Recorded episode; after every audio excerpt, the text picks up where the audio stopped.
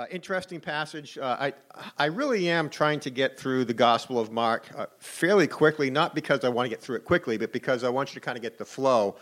But when we come to a passage like this, which I was going to attach to another passage, and I get this really, we kind of read this passage over and over and over again. We go, oh, that's, that's cute, and we move on. Uh, and there's a lot of stuff here that is really, uh, I think, meat for us to, to chew on that a, a lot of times we don't we don't see or we don't um, kind of view it uh, with our lives in, in, light of what Jesus is doing here, what his disciples are doing. So we're going to talk about that, but before we do, as always, let's go to the Lord. Uh, we're asking him to bless our time. Father, we are here because you're here in power. Uh, Father, we, are all coming to this building with uh, different things on our mind, different experiences from the week, different uh, places where our hearts are at, where our attitudes are at, God. There, there are many needs that we have, there are many concerns that we have for, for ourselves and, and for others. But yet, God, you call us to gather, to, to worship you, to realign our lives in light of who you are and what you do. And as we go through this passage today, God, we, we pray that as well. That you would realign our lives, help us to refocus upon things that you deem our priority, you deem are important and God, we pray you'd give us the power and the courage to, to walk with your spirit, to change the things, things we need to change, to, to uh, in other people's lives, to encourage them when we see the blessings that you give to them, when you see, we see the gifts that, that you, uh, the way you move through people. So, Father, open our eyes to these things. May we worship you with our attentiveness today. We pray in Jesus' name. Amen. So let me just uh, start by uh, saying something and you respond, all right? Jesus loves the little children.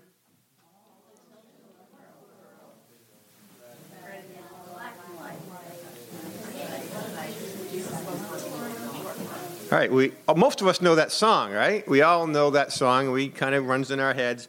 And it's true. Jesus loves the little children of the world. The problem is many people don't share that love for children in our world. We, in our culture, I think we, um, that's kind of a shocking statement that people don't love little children. And it's because in America we live in a microcosm of our own communities, our own little families, where we love our children, and we see the community kind of loving our children, but very rarely do our eyes go beyond our, our circle of influence. In Jesus' day, children were often viewed as a liability until they could contribute to society. Uh, when Jesus was walking around on earth, children weren't seen as important. They were actually a liability. You had to feed them, you had to provide for them, which means you might not be able to provide for the rest of your family. So they were a liability until they get, got old enough to actually help provide for the family's needs rather than drain off the family, was the perception. And some people today uh, in our world treat children in the same way.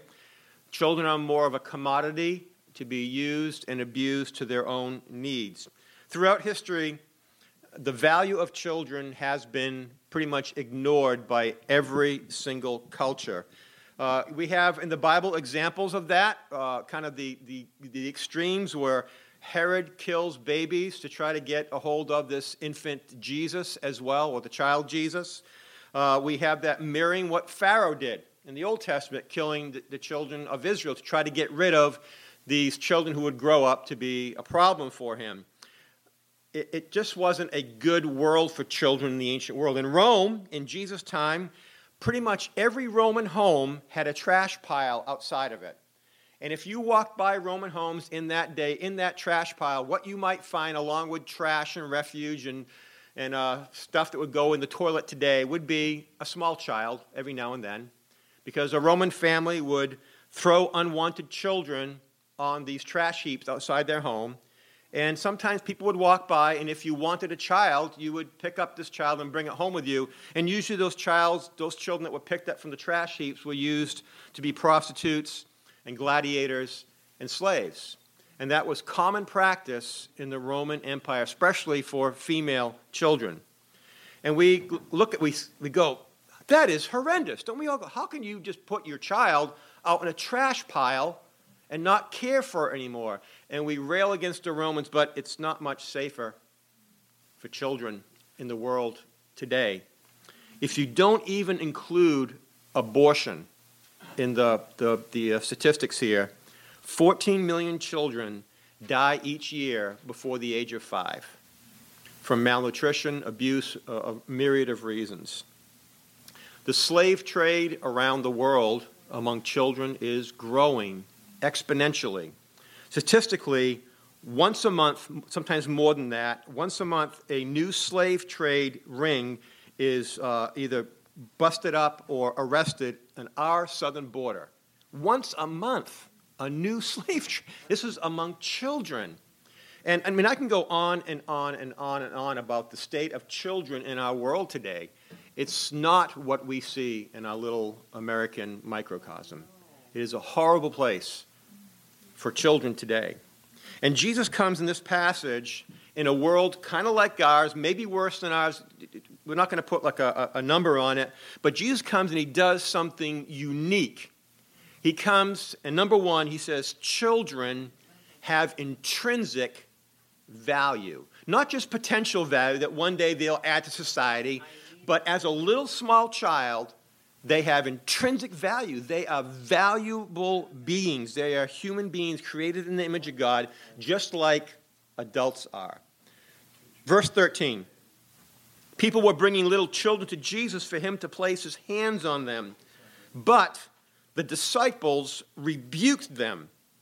When Jesus saw this, he was indignant. He said to them, Let the little children come to me, do not hinder them for the kingdom of God belongs to such as these. So the text says that, that, that, people were bringing children to Jesus.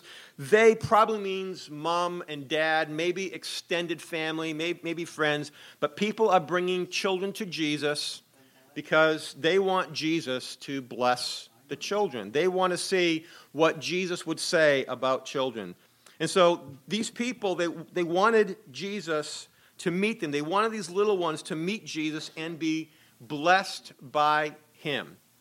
They want to know what does God think about these children. And in contrast, the disciples, they thought it was a, a waste of time. And they rebuked those parents or those friends, those family. And so, as Jesus' political handler, that's what, the disciples are acting like. We don't want to mar your name, Jesus, because you, you got to have this. If people get the wrong idea, if you're going across culture here, people aren't going to like you. But people did, but Jesus didn't care about people liking him. Jesus cared about truth. And so they sought to restrict the access of those who would, we like to say, is love children to Jesus. They wanted Jesus to get to know these children. They wanted Jesus to have impact in their kids' lives. And their attitude, the disciples' attitude and action, simply replay this exclusivism and this elitism we saw way back in chapter 9 with the, um, the children coming to Jesus there and the, uh, the demoniac and how the disciples treated that person. So the question is simple, and I'll get right to the point. Are you like those who want to love children to Jesus, or are you like the disciples who have no time for babysitting? Where is your heart when it comes to children? And no, your children don't count. That's easy. Where does your heart lie children outside of your family. Let me just kind of give you um, an indication here. Just ask some questions. Will, will you work in the nursery? Or have you done your time? Will you work with preschoolers, with teens? Will you coach children in sports in your town? Will you tutor someone who needs it? Probably every adult here has a little bit more knowledge than the average elementary school kid. Maybe not, have you ever seen that? How you're smarter than a fifth grader? Scares me. But anyway, but can you tutor without any strings attached? Just free. You know how much tutoring costs today? What's the average tutor make? You may have a guess? $35 an hour is a little low today. It's upwards of 50 now. Right. If you're a kid, maybe 35. If you're an adult tutor, $50 an hour. Right. That's, that's a, quite a good sum for a people who have multiple kids or tutoring two or three. Imagine what the ministry could be if you tutored a child for nothing because we, we serve people. What, what will you do in a larger sense about um, the tide of abortions and, and the, the plight of unwed mothers who oftentimes uh, feel very alone? We, we rail about keeping your child, but we don't help them once they choose to do the right thing. What about sex trafficking? What, what are you going to do about that? What about child poverty? Where's your heart? What are you going to do about that? The problems are endless. Don't get me wrong, you can't fix everything. I can't fix everything. But you can do something. You can do one thing. It's clear that Jesus saw children had great, great value. Will you love children to Jesus? Will you take some part of your life and serve little ones? In your outlines, if you so choose, a little space where you can write down, here's some options I can explore. Just as God speaks to you, write down those things. What can you do? I know many of us might have the Compassion or World Vision Child. That's a great thing. Do that. You know, you send off $40 or $50, whatever is a month now, to support a child. That's great. Keep doing that. Get more if you can. But that's really a hands off thing, right? I can send my money and somebody else loves the little children. That's good. We need to support that. But what are you? Jesus was indignant because his disciples didn't. Jesus was doing the right thing, and the disciples were trying to stop him from doing the right thing. What will you do? You see, when Jesus saw the disciples fussing over the people bringing the children to Jesus, the scripture says that he really flipped out. It's the only time in the scripture where it says Jesus was indignant. He was really upset. His righteous anger was aroused, and he publicly rebuked his own disciples because they weren't doing the work of the kingdom of God. James Edwards, a theologian, says this The object of a person's indignation reveals a great deal about the person. Jesus' displeasure here reveals his compassion and defense of the helpless, vulnerable, and powerless. When you read the only place in Scripture where Jesus was indignant, and it has to do with how people value children, it's time for our ears to open. Jesus is affirming that children are worth his time. If they're worth his time, they should be worth our time as well. There's no way you can reconcile that's good for Jesus but not for me. You, you, can't, you can't reconcile that. I do that a lot. Oh, I make it cute. Well, Jesus is God. He has all the time in the world. He, has, he can extend himself, uh, yes, but he's also human. Jesus could not extend his human capabilities any further than we can extend. Jesus could only have so many close friends. Jesus could only have so many people he knew well, right? so he had limitations as well in his, in his human uh, form. And so we can't make the excuse, oh, it's Jesus, so he can do it. We, no. He is an example for us, and he actually expected his disciples to do exactly what he was doing. So we spend time with children. Why? Well, I think it's because what Jesus wants us to do ultimately is this best thing. And the best thing we can do for children around us, whether in our families, our church, our society in general, is to model for them a Christ filled life.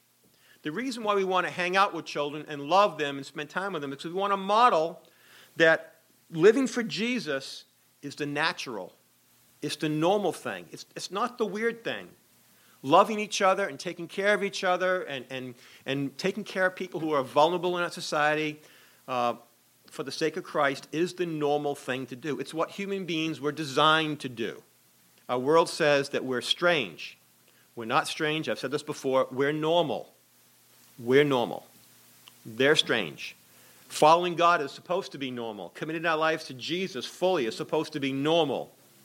Supposed to be natural, but it's not because human heart is in rebellion. And so, because Jesus says that children have intrinsic value, it also means that we can learn a lot from children. And Jesus uh, wants us to look at children in a way um, where through the eyes of a child we can see what is really important to God. Um, most of us decide what's really important by either a, a family upbringing, the, the, the, the culture we learn from our family, or we learn from the culture of, uh, of the, the country we live in, the place we live in.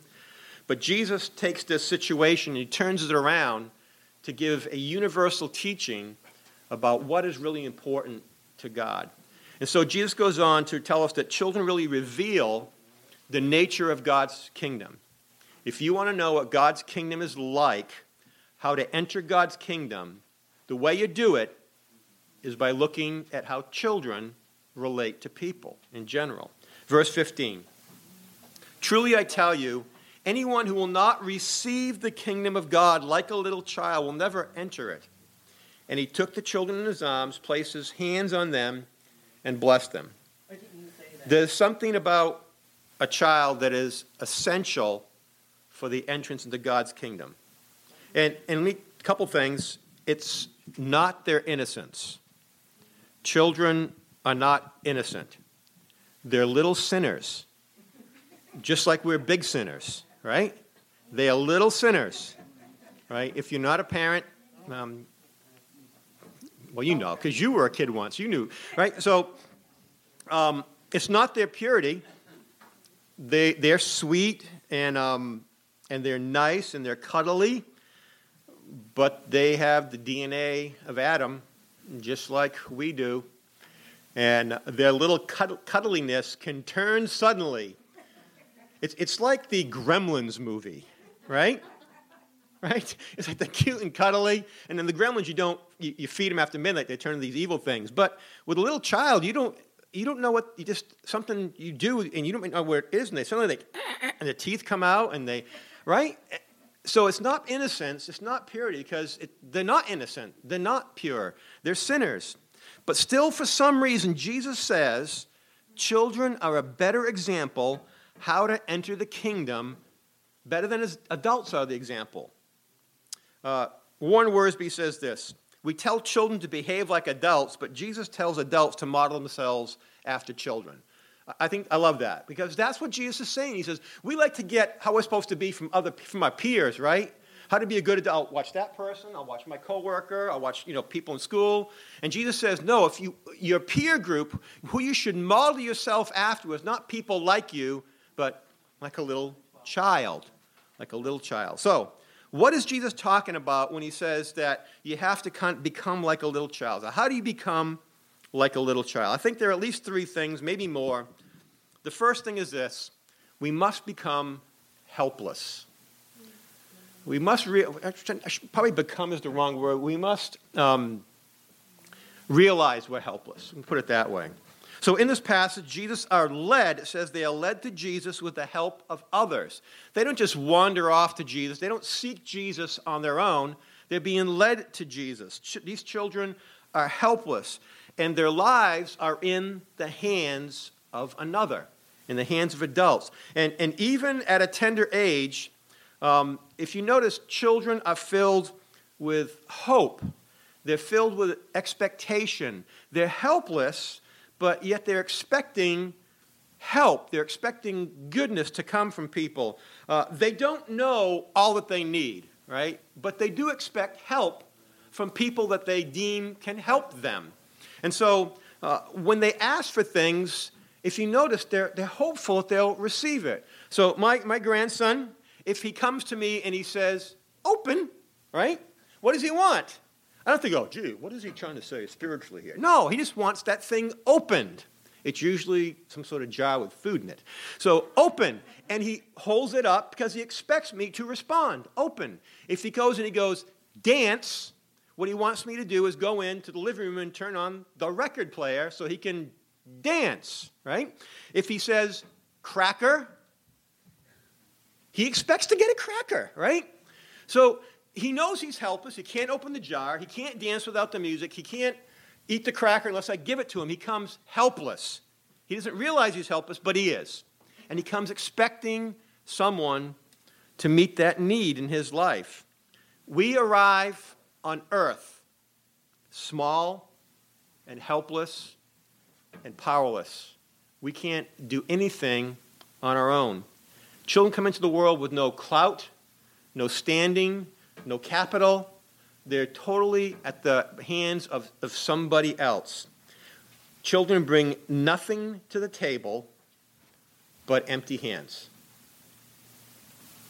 And that's appropriate because only empty hands can be filled.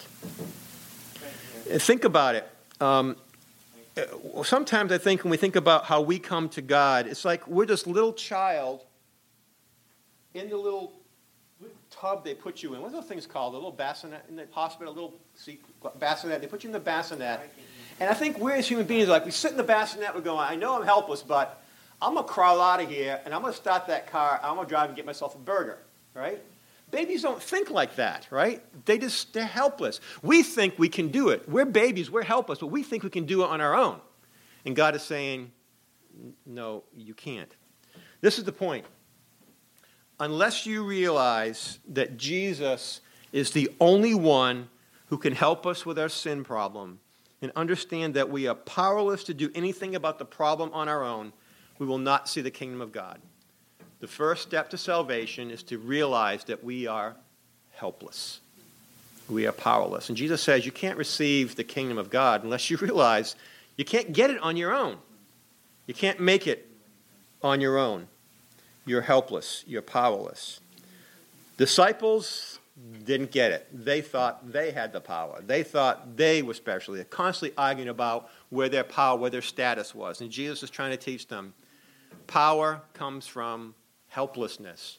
Salvation comes from realizing who we really are and our need for Christ. So we come helpless. We also must come trusting and dependent upon Jesus as well. Notice in that passage that the kingdom of God is received, not earned. Um, I tell the truth, anyone who will not receive the kingdom of God like a little child. So Jesus, right off the bat, says that the kingdom of God is received, not earned. It's received like a little child, or it's not received at all. Children have this display of trust and absolute dependence on one another, and children point the way to the entrance of God's kingdom. Think about a child. They're totally trusting. This is why children get taken advantage of, right? They trust people they shouldn't trust right? But they don't know any better because they, they come helpless. They come expecting. They come hopeful. And they, they, they don't get it many times. Have you ever noticed that children have the capacity to enjoy a lot of things but understand very little? Have you noticed that? You, you can give them something, they don't understand it, but they, can, they enjoy it. They just live life. They don't have to figure everything out. Adults, we go, I got to figure this thing out. Should I, is this dangerous? We, we don't know. We just we have to figure everything out. Because children live by faith and dependence. Children go, I'm just going to trust in this thing. I don't need to understand it. I don't need to figure it all out. I'm just going to enjoy the goodness this thing or this person brings into my life. Children ultimately trust another person to survive. And when we come to Jesus, we are trusting Him for survival, for eternity. And Jesus says if you come trusting anybody or dependent on yourself for salvation, you will not see the kingdom of God. You have to trust, be totally dependent. You can't understand everything. You just have to trust Jesus. Thirdly, we must come seeking real love and blessing. So Jesus is in this place, and the children are coming, and he picks them up. This is totally uh, unheard of in that culture. You don't pick up children unless you're the mom or the dad. Like Dave says, children might come to you, and this is kind of similar. Asian cultures are very similar. You, come, you put your hands on them and you bless them from afar, but you don't want necessarily to be tainted by children. I don't, I don't know if that's the case in India, but in, in, the ancient world it was. But you don't pick them up. You don't bring them to yourself. By picking up a child, you're welcoming them hospi- hospitality into your family. Jesus is picking the children up and saying, you, You're mine. You're mine. And that is unheard of. He is tender and affectionate to people, to children who bring nothing to him. He's going to get nothing from them. But he lays his hands on them, he picks them up and blesses them. These kids and these families knew exactly where the real source of love was. What Jesus is doing here is giving a, a traditional Hebrew blessing. There are uh, several components to a Hebrew blessing. The first thing was a meaningful touch. You, you lay hands on a person. We don't get that today. Um, what that really is about when you lay a hand on a person, you're becoming one with them. But also, again, in the ancient world, people were filthy, right? And you're looking beyond their filth when you touch them to who they really are. That's what the touch is, okay? Today we shower every day, we're all spiffy. Back in the day, that wasn't the case. People didn't shower and bathe every day. That wasn't the way it was. People were filthy. Touch you saying, I, am ignoring your messiness and I'm, I'm going to the, to the real you. Um, so he, he, he um, a meaningful touch, a spoken word, you give a blessing. You find this in Genesis when um, you, you, find a blessing on the children of Israel. Each son of Israel gets a blessing, some good, some bad blessings and curses. Um, so he spoke a word of blessing over them, attach high value to them. By picking them up, he's saying that they have intrinsic value.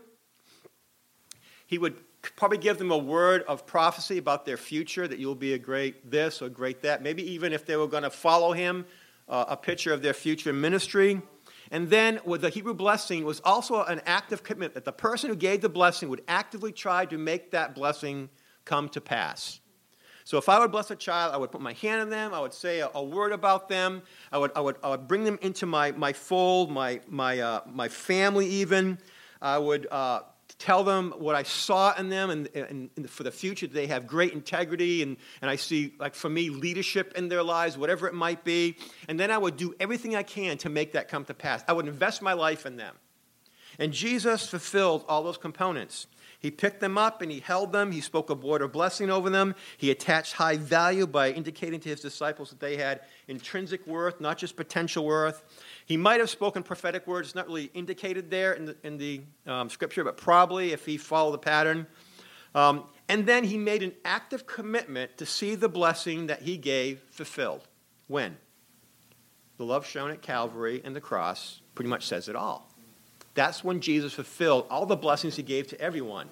That if we believed, if we followed, if we sought his love and blessing, it would be guaranteed because the cross guarantees it.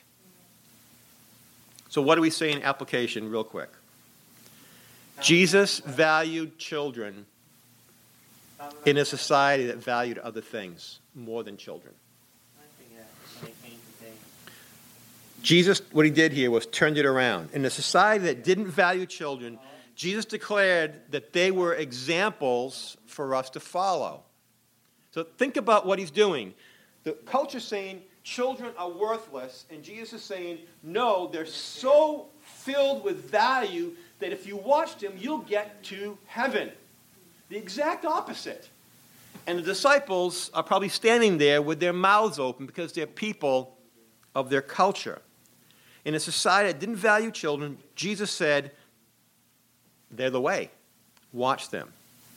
Jesus was right. Human society is wrong all the time. Jesus is always right, and human society is always wrong when it comes in opposition to Jesus. So here's a, here's a question we need to ask ourselves over and over, not only in this situation, but in any situation. Do you value what God values? Do you value what God values? Do you value humility, for example?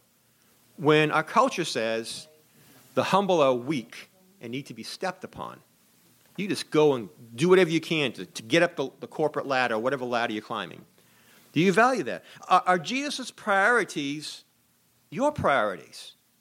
Or do you have other priorities? When, when it comes to children, what are you doing to invest in what Jesus says is a great priority? Do you value what God values? There's a basic principle here uh, I value what Phil values, and that is a human value. And it's wrong, and I need to reprioritize myself probably on a weekly basis because I let false priorities, false values get into my life, and pretty soon they become part of my life, and I don't even know how they got there because I've just I've left. The, I didn't open the door all the way, right? None of us go, "Oh, welcome in, world. Come and change my Christian." We don't do that, but we leave cracks. I'll just a little compromise here, a little shift there. And as the cracks, things kind of bleed in, and pretty soon your room is filled with false values. And Jesus wants us constantly to reevaluate our lives in the light of what he values. The second point of application is this be willing to learn from unexpected places. Who would have thunk that you can learn about the kingdom of God from little children that can't even wipe their noses. You can learn one of the most important things, actually, I should say, the most important thing that we're called to learn in life about the kingdom of God from children. Unexpected. Um, I, I think a lot of times we think we can only learn from expected places. You go, if you want to learn a career, right, or your future, where do you go? You go to college or you go to a trade school, right? You, you go to a professional school. The most valuable lessons in my life didn't come from my years of study.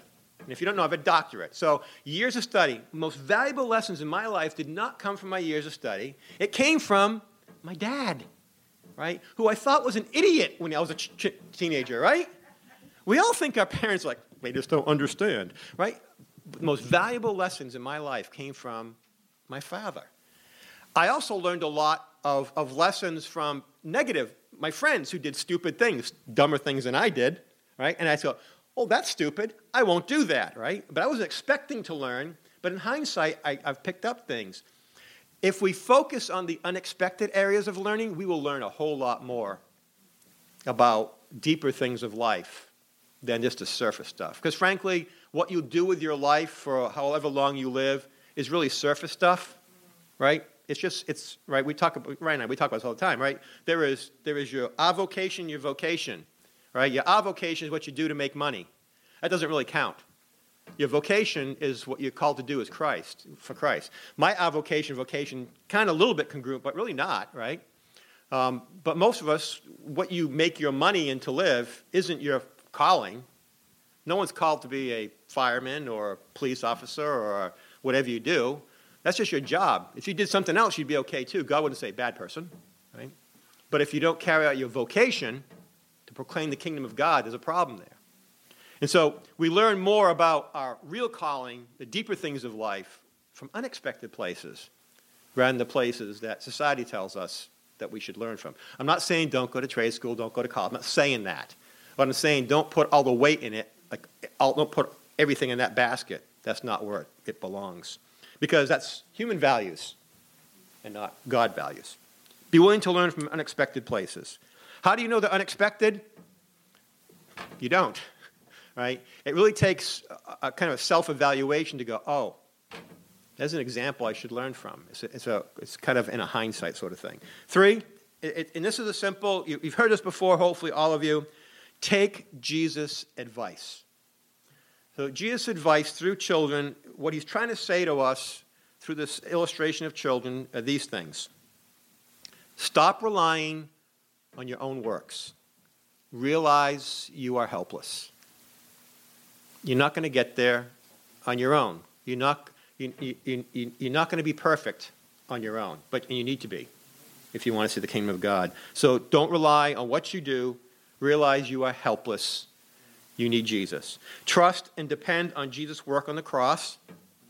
That's where your full dependence is. I am saved not because I'm a good Christian. I'm saved because Jesus is a good and great God who died for me and for you. Right? So we trust and depend on his work on the cross. Expect God to act on your faith and receive his love and blessing. And with that, you get the fullness of the kingdom of God. So expect God to act and then you have to receive his love and blessing. You don't just get it. You have to take it. You have to ask for it. And God freely gives his love and blessing upon us. And what we get is, is this thing called the kingdom of God, which Jesus, from this point on, begins to reveal more and more and more. Because the kingdom of God is not just about believing in Jesus and going to heaven, it's about having this abundant life today that impacts our culture and our time with the, the, one of the most amazing things uh, that a human being can experience, and that's the person and power of Christ in their lives. So let's pray and ask God's blessing once again.